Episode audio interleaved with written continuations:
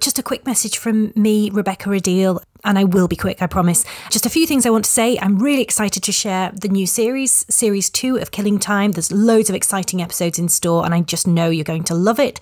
Secondly, the reviews have been brilliant. Thank you so much for that. If you haven't done it yet, a five-star review would be much appreciated. And finally, finally, finally, if you would like to support the podcast, we do have a Patreon account, which I bang on about all the time. Don't feel pressured, but it would be wonderful. You can find us on www dot patreon dot com patreon.com forward slash killing underscore time. And breathe. Enjoy the show.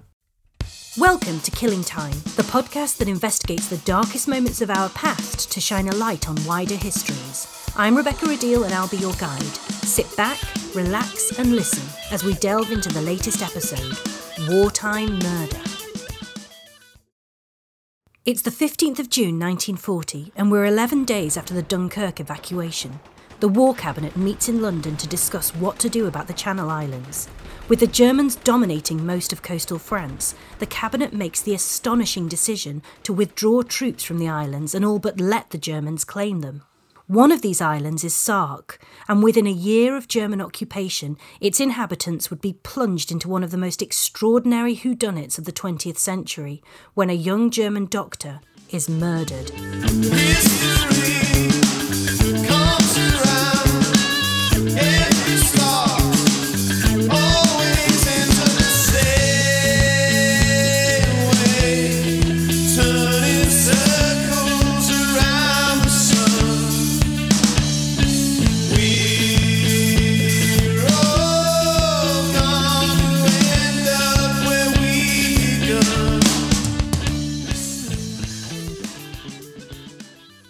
It's a case that reads like something from a Christie novel. To investigate it, I'm joined by Duncan Barrett, historian and author of Hitler's British Isles. We're actually having this conversation in the evening, aren't we? And I think the light's kind of drawing in in my neck of the woods at the moment, which is Chester. And I feel we're about to kind of immerse ourselves in a really beautiful, sunny location. So it feels a bit strange. But you describe Sark so fantastically in your book, and I just wonder, for listeners, could you give give a sense of what the place was like in the nineteen forties? Sure. I mean, to be perfectly honest, Sark in the nineteen forties was not massively different to Sark in twenty twenty. I mean, Sark is kind of an island lost in time almost. It feels like you're living in a sort of, it's almost like Lark Rise to Candleford, if you imagine that kind of vision of kind of bucolic pastoral bliss. Of all the Channel Islands, it's of the kind of inhabited Channel Islands, it's the smallest, it's the most kind of beautiful and perfect. It only had a population of about six hundred odd people uh, then and, and now, I think, pretty similar. So it's absolutely stunning. I mean, I spent several months researching my book living in Guernsey, but trips to Sark were always an absolute highlight. You go there, there are no cars, so you can hear and see the kind of nature all around you. It's a dark sky island, so there's no light pollution, so you can see the stars at night. But you just really notice, one of the things I noticed is walking along the kind of dirt paths, which are what sort of crisscross the island, the number of butterflies, wildlife, you know, everything. It is it is like kind of unspoilt England, if you know what I mean, but set in the most spectacular landscape of, of with the sea all around you. So it, it is a truly amazing place, and that really wasn't lost on the Germans. I mean, the Germans who arrived there, one of them described it as eine kleine Paradise, a little paradise, and I think it was just this magical island. They couldn't quite believe that they'd been posted there. Well, you do you describe it in your book as a paradise, don't you, as well? And I think I think it's really interesting to think about this, think about the island nature of this place and how it was kind of cut off from from the mainland and um, even from the other larger Channel Islands that we we tend to think of um, first when when we think of German occupation. But what was the what was the relationship with the locals and the Germans like during this time? And did this differ to the situation in Guernsey and, and Jersey and places? Well, the occupation in the Channel Islands generally was what was sometimes known as a model occupation. So compared to, say, the occupation in France or Holland, elsewhere in occupied Europe, it was a relatively soft occupation. Though that didn't mean that things didn't sometimes get a bit nasty and, and kind of bad things didn't happen. But generally speaking, the Germans were on pretty good behaviour. The occupation in Sark was kind of even more model than that, if you know what I mean. I mean, Sark was under the umbrella of the bailiwick of Guernsey, so it was kind of bundled in with Guernsey to a certain extent. But it had this very strange old feudal setup. It was run by a woman called the Dame, Sybil Hathaway, the Dame of Sark. And when the Germans first arrived to occupy the island, they'd occupied Guernsey and Jersey by this point, and they came over to occupy Sark. She basically pulled this amazing trick on them of playing into this respect that they had for her as this kind of almost royal sort of aristocratic feudal leader. The Germans came to her to her house, the seigneury, and she had her husband and her pulled their chairs, their dining room chairs, up to the end of the room to make kind of thrones at the end of the room, basically, and had the Germans come and, and had them introduced, you know, announced by their servants as if they were kind of guests visiting to, to seek an audience. audience with the Dame. So she sort of played this trick quite early on, and the Germans were completely bamboozled by it.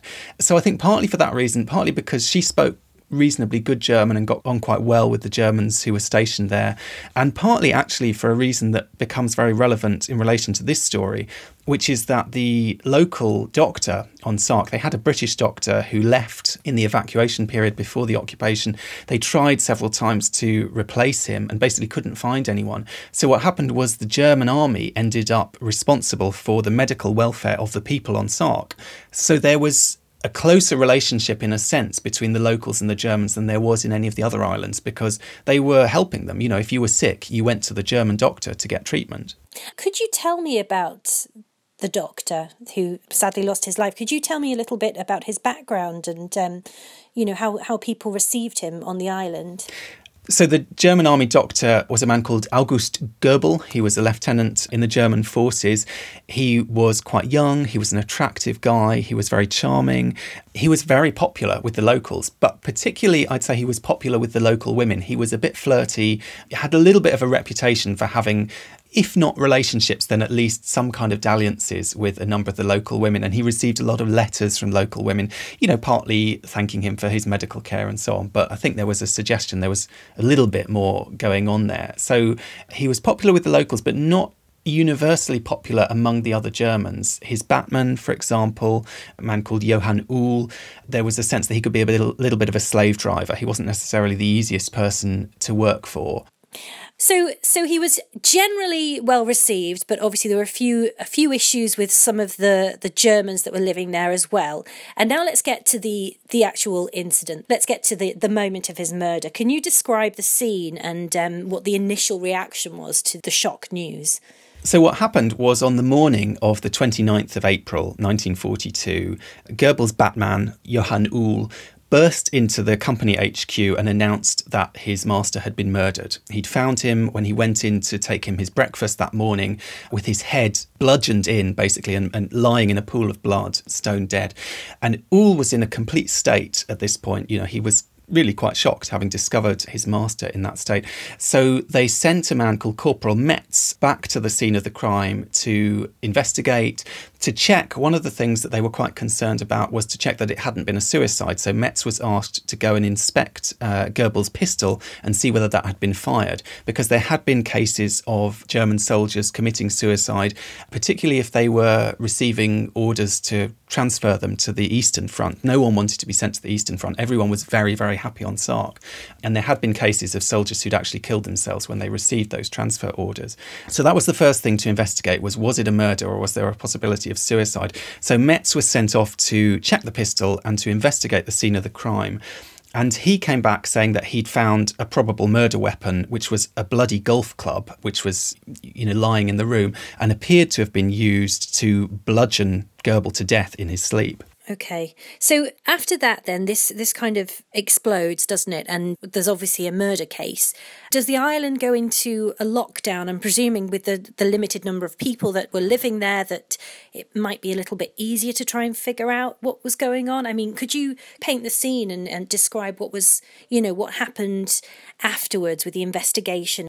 So then within a matter of hours, the Geheimfeldpolizei, the plainclothes police, arrive on the island. These are people who are known colloquially by the locals as the Gestapo. They're not technically Gestapo, but they kind of play on that. They are these quite scary plainclothes police officers. And they begin this process of kind of interrogating and investigating and so on, led by a man called Wulfel, who was notorious throughout the Channel Islands as the Wolf of the Gestapo. So this kind of terrifying police inspector, basically. They shut down the island, which is relatively easy to do. There's one harbour. They have a boat, you know, semi-regularly coming from Guernsey, but they basically, they stop that. They, they stop all the boats from coming and going. So you end up with this very sort of Agatha Christie type situation where you've got this island, there's six hundred fifty people there, one of them is a murderer, and they're going to try and have to get to the bottom of it, who it might be.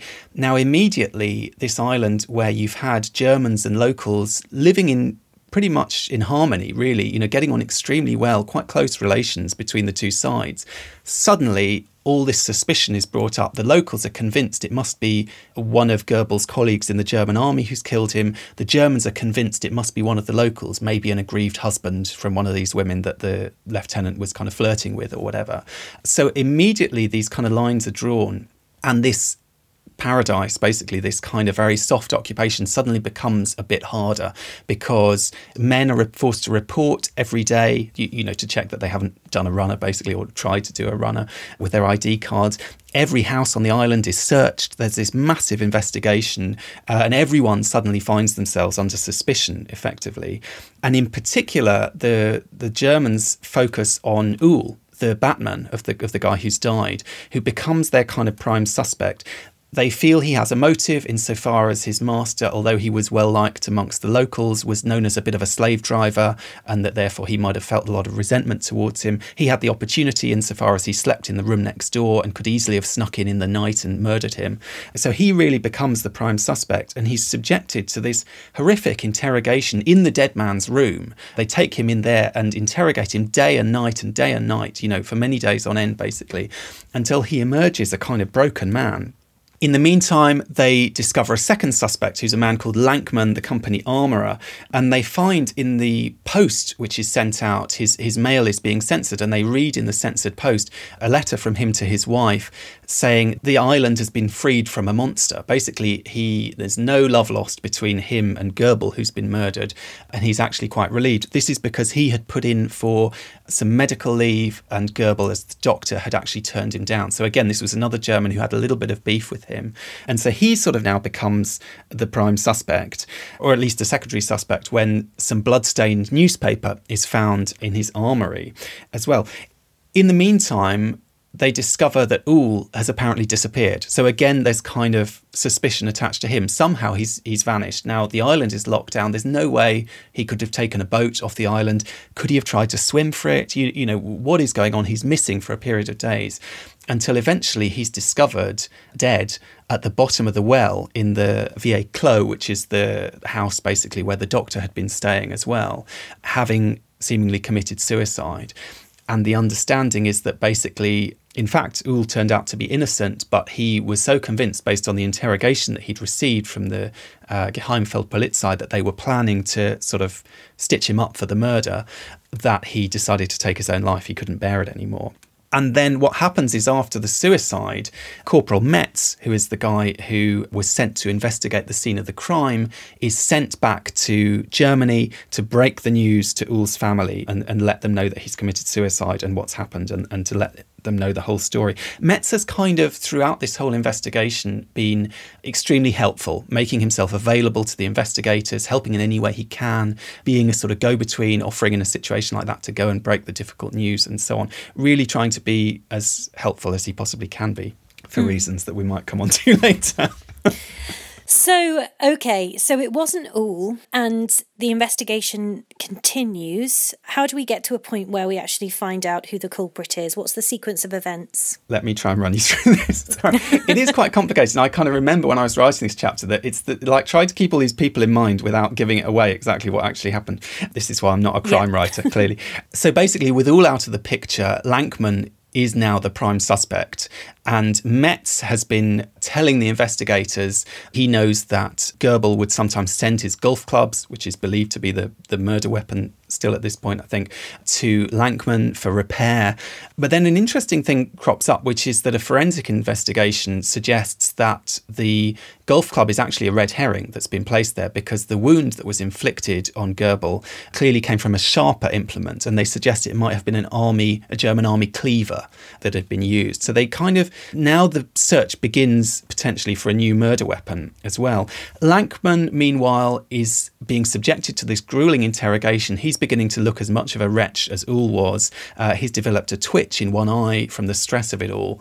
But with quite canny thinking, he decides to appeal. That there's a special appeal. It's called the Führergesuch, which is something that a soldier could invoke, which is basically to demand that new detectives are brought from Berlin.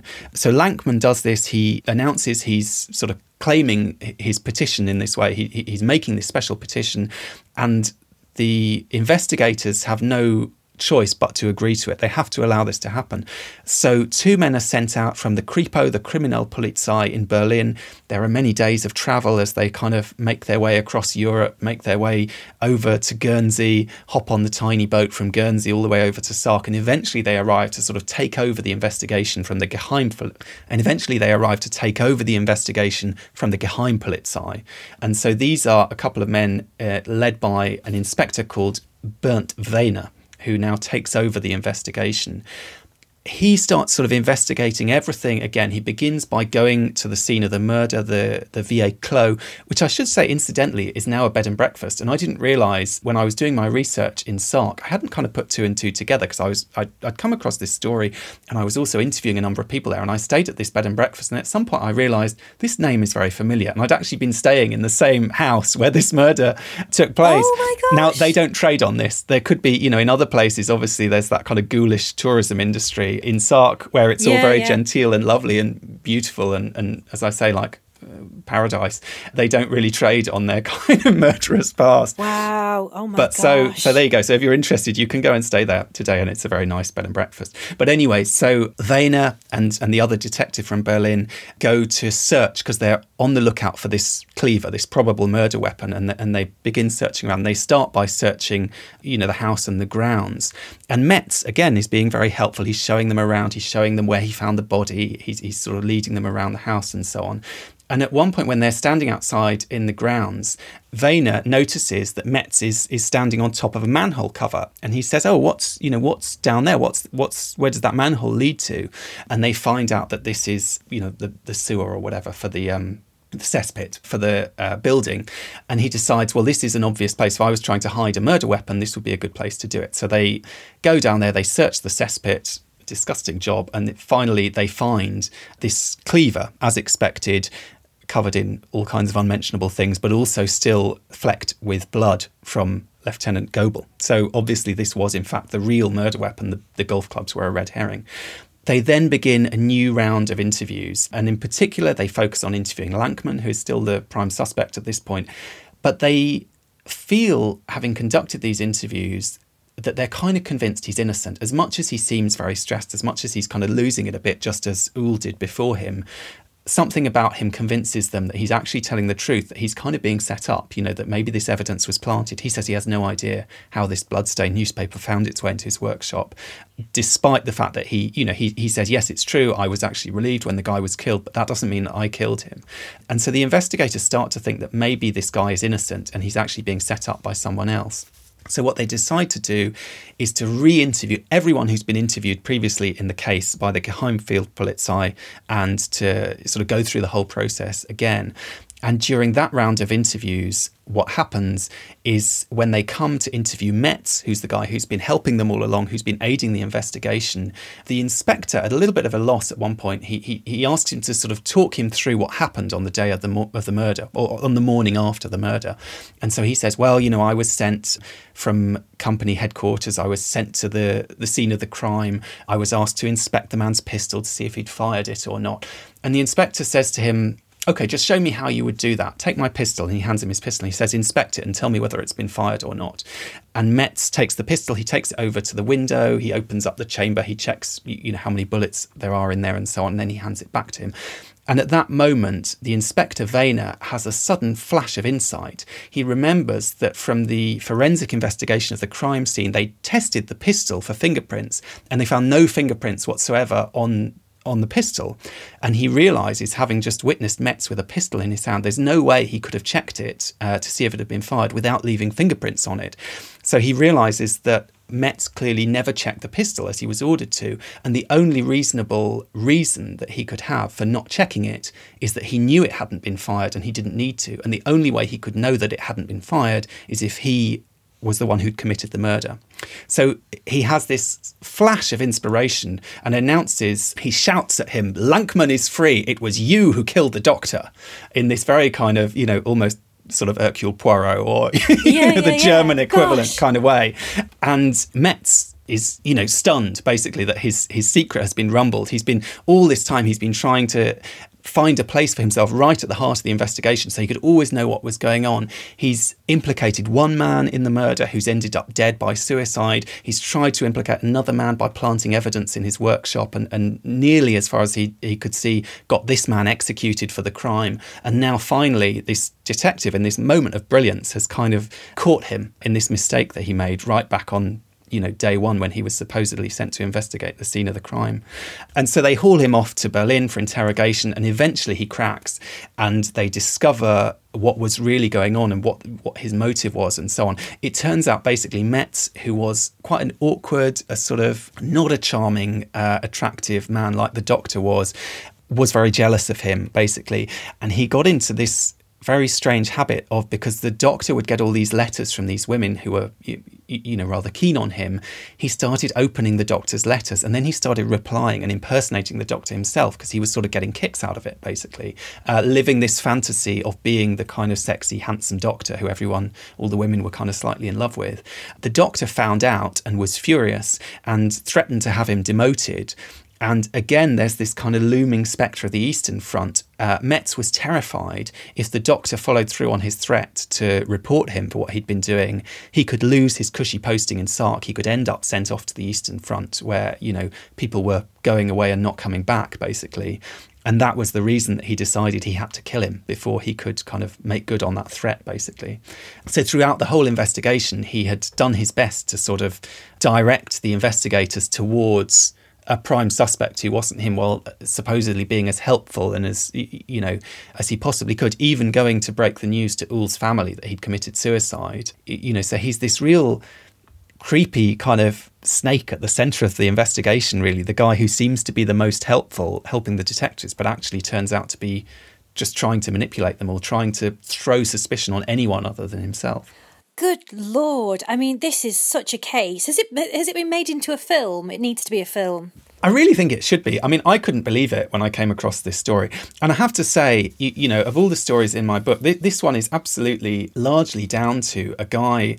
I took this story pretty much in its entirety. I mean, I interviewed everyone, obviously, that I spoke to in the islands remembered this because it was a huge moment in the occupation for them and quite a traumatic and scary one. So I talked to everyone about what it was like, you know, living under this, uh, you know, a kind of lockdown Uh, of the island, uh, living under suspicion for this period of time. But really, all the research on this was done several years ago by a man called Richard Letizia, who sadly died a few years ago, so I wasn't able to talk to him about it. But he was the one who kind of uncovered all the details of this story and put it in an appendix in the back of a small book about a couple who live on Sark. And that's where I came across it, basically. So it's it's a story that's very widely known in Sark, but I don't think anyone outside of Sark has ever even heard of it. But I absolutely, I mean, I read it and I couldn't believe it wasn't, you know, an Agatha Christie story or something, because it's got all those ingredients. It's got the, you know, first of all, the fact that it's this beautiful, you know, paradise spoiled by this bloody crime. It's got this kind of weird sexual dimension in that you've got the, the jealous soldier who, you, you know, he's impersonating his more handsome and more kind of attractive colleague. You've got the fact that I found so fascinating about it is the idea that you're on an island, the island is closed off, you know, it is, it's almost like, um, and then there were none or something, you, you know, one of those people yeah, did it. Yeah. Uh, and everyone suddenly starts looking at their neighbours and thinking, well, you know, was it you? And particularly with the Germans and the locals, it sows these seeds of suspicion between the two sides that, you know, that for the most part, they assume it must be, the Germans assume it must be one of the locals, and the locals assume it must be one of the Germans. And so suddenly this kind of model relationship between the two sides begins to break down, because there's this massive crack in the kind of good relations between the two of them, because, you know, someone has committed this unspeakable crime. And until it's solved, that kind of cozy occupation that they're trying to run in the island is never going to really be possible again, because, you know, this crime has kind of shattered that somehow. It's it's great. I think listeners, if, if anybody's out there listening, um, we need to start a campaign to get Duncan's story turned into a film, and for Duncan to be paid millions and millions of pounds for it, and maybe that would be nice. Know, yeah, we can throw some out the way of the listeners as well. Mm-hmm. Just just finally, because I realise I've kept you for a while, but just one final thing. That's right. What happened to Metz in the end? Was he? I'm assuming he was executed for, for the crime. He was, yes. So he was interrogated.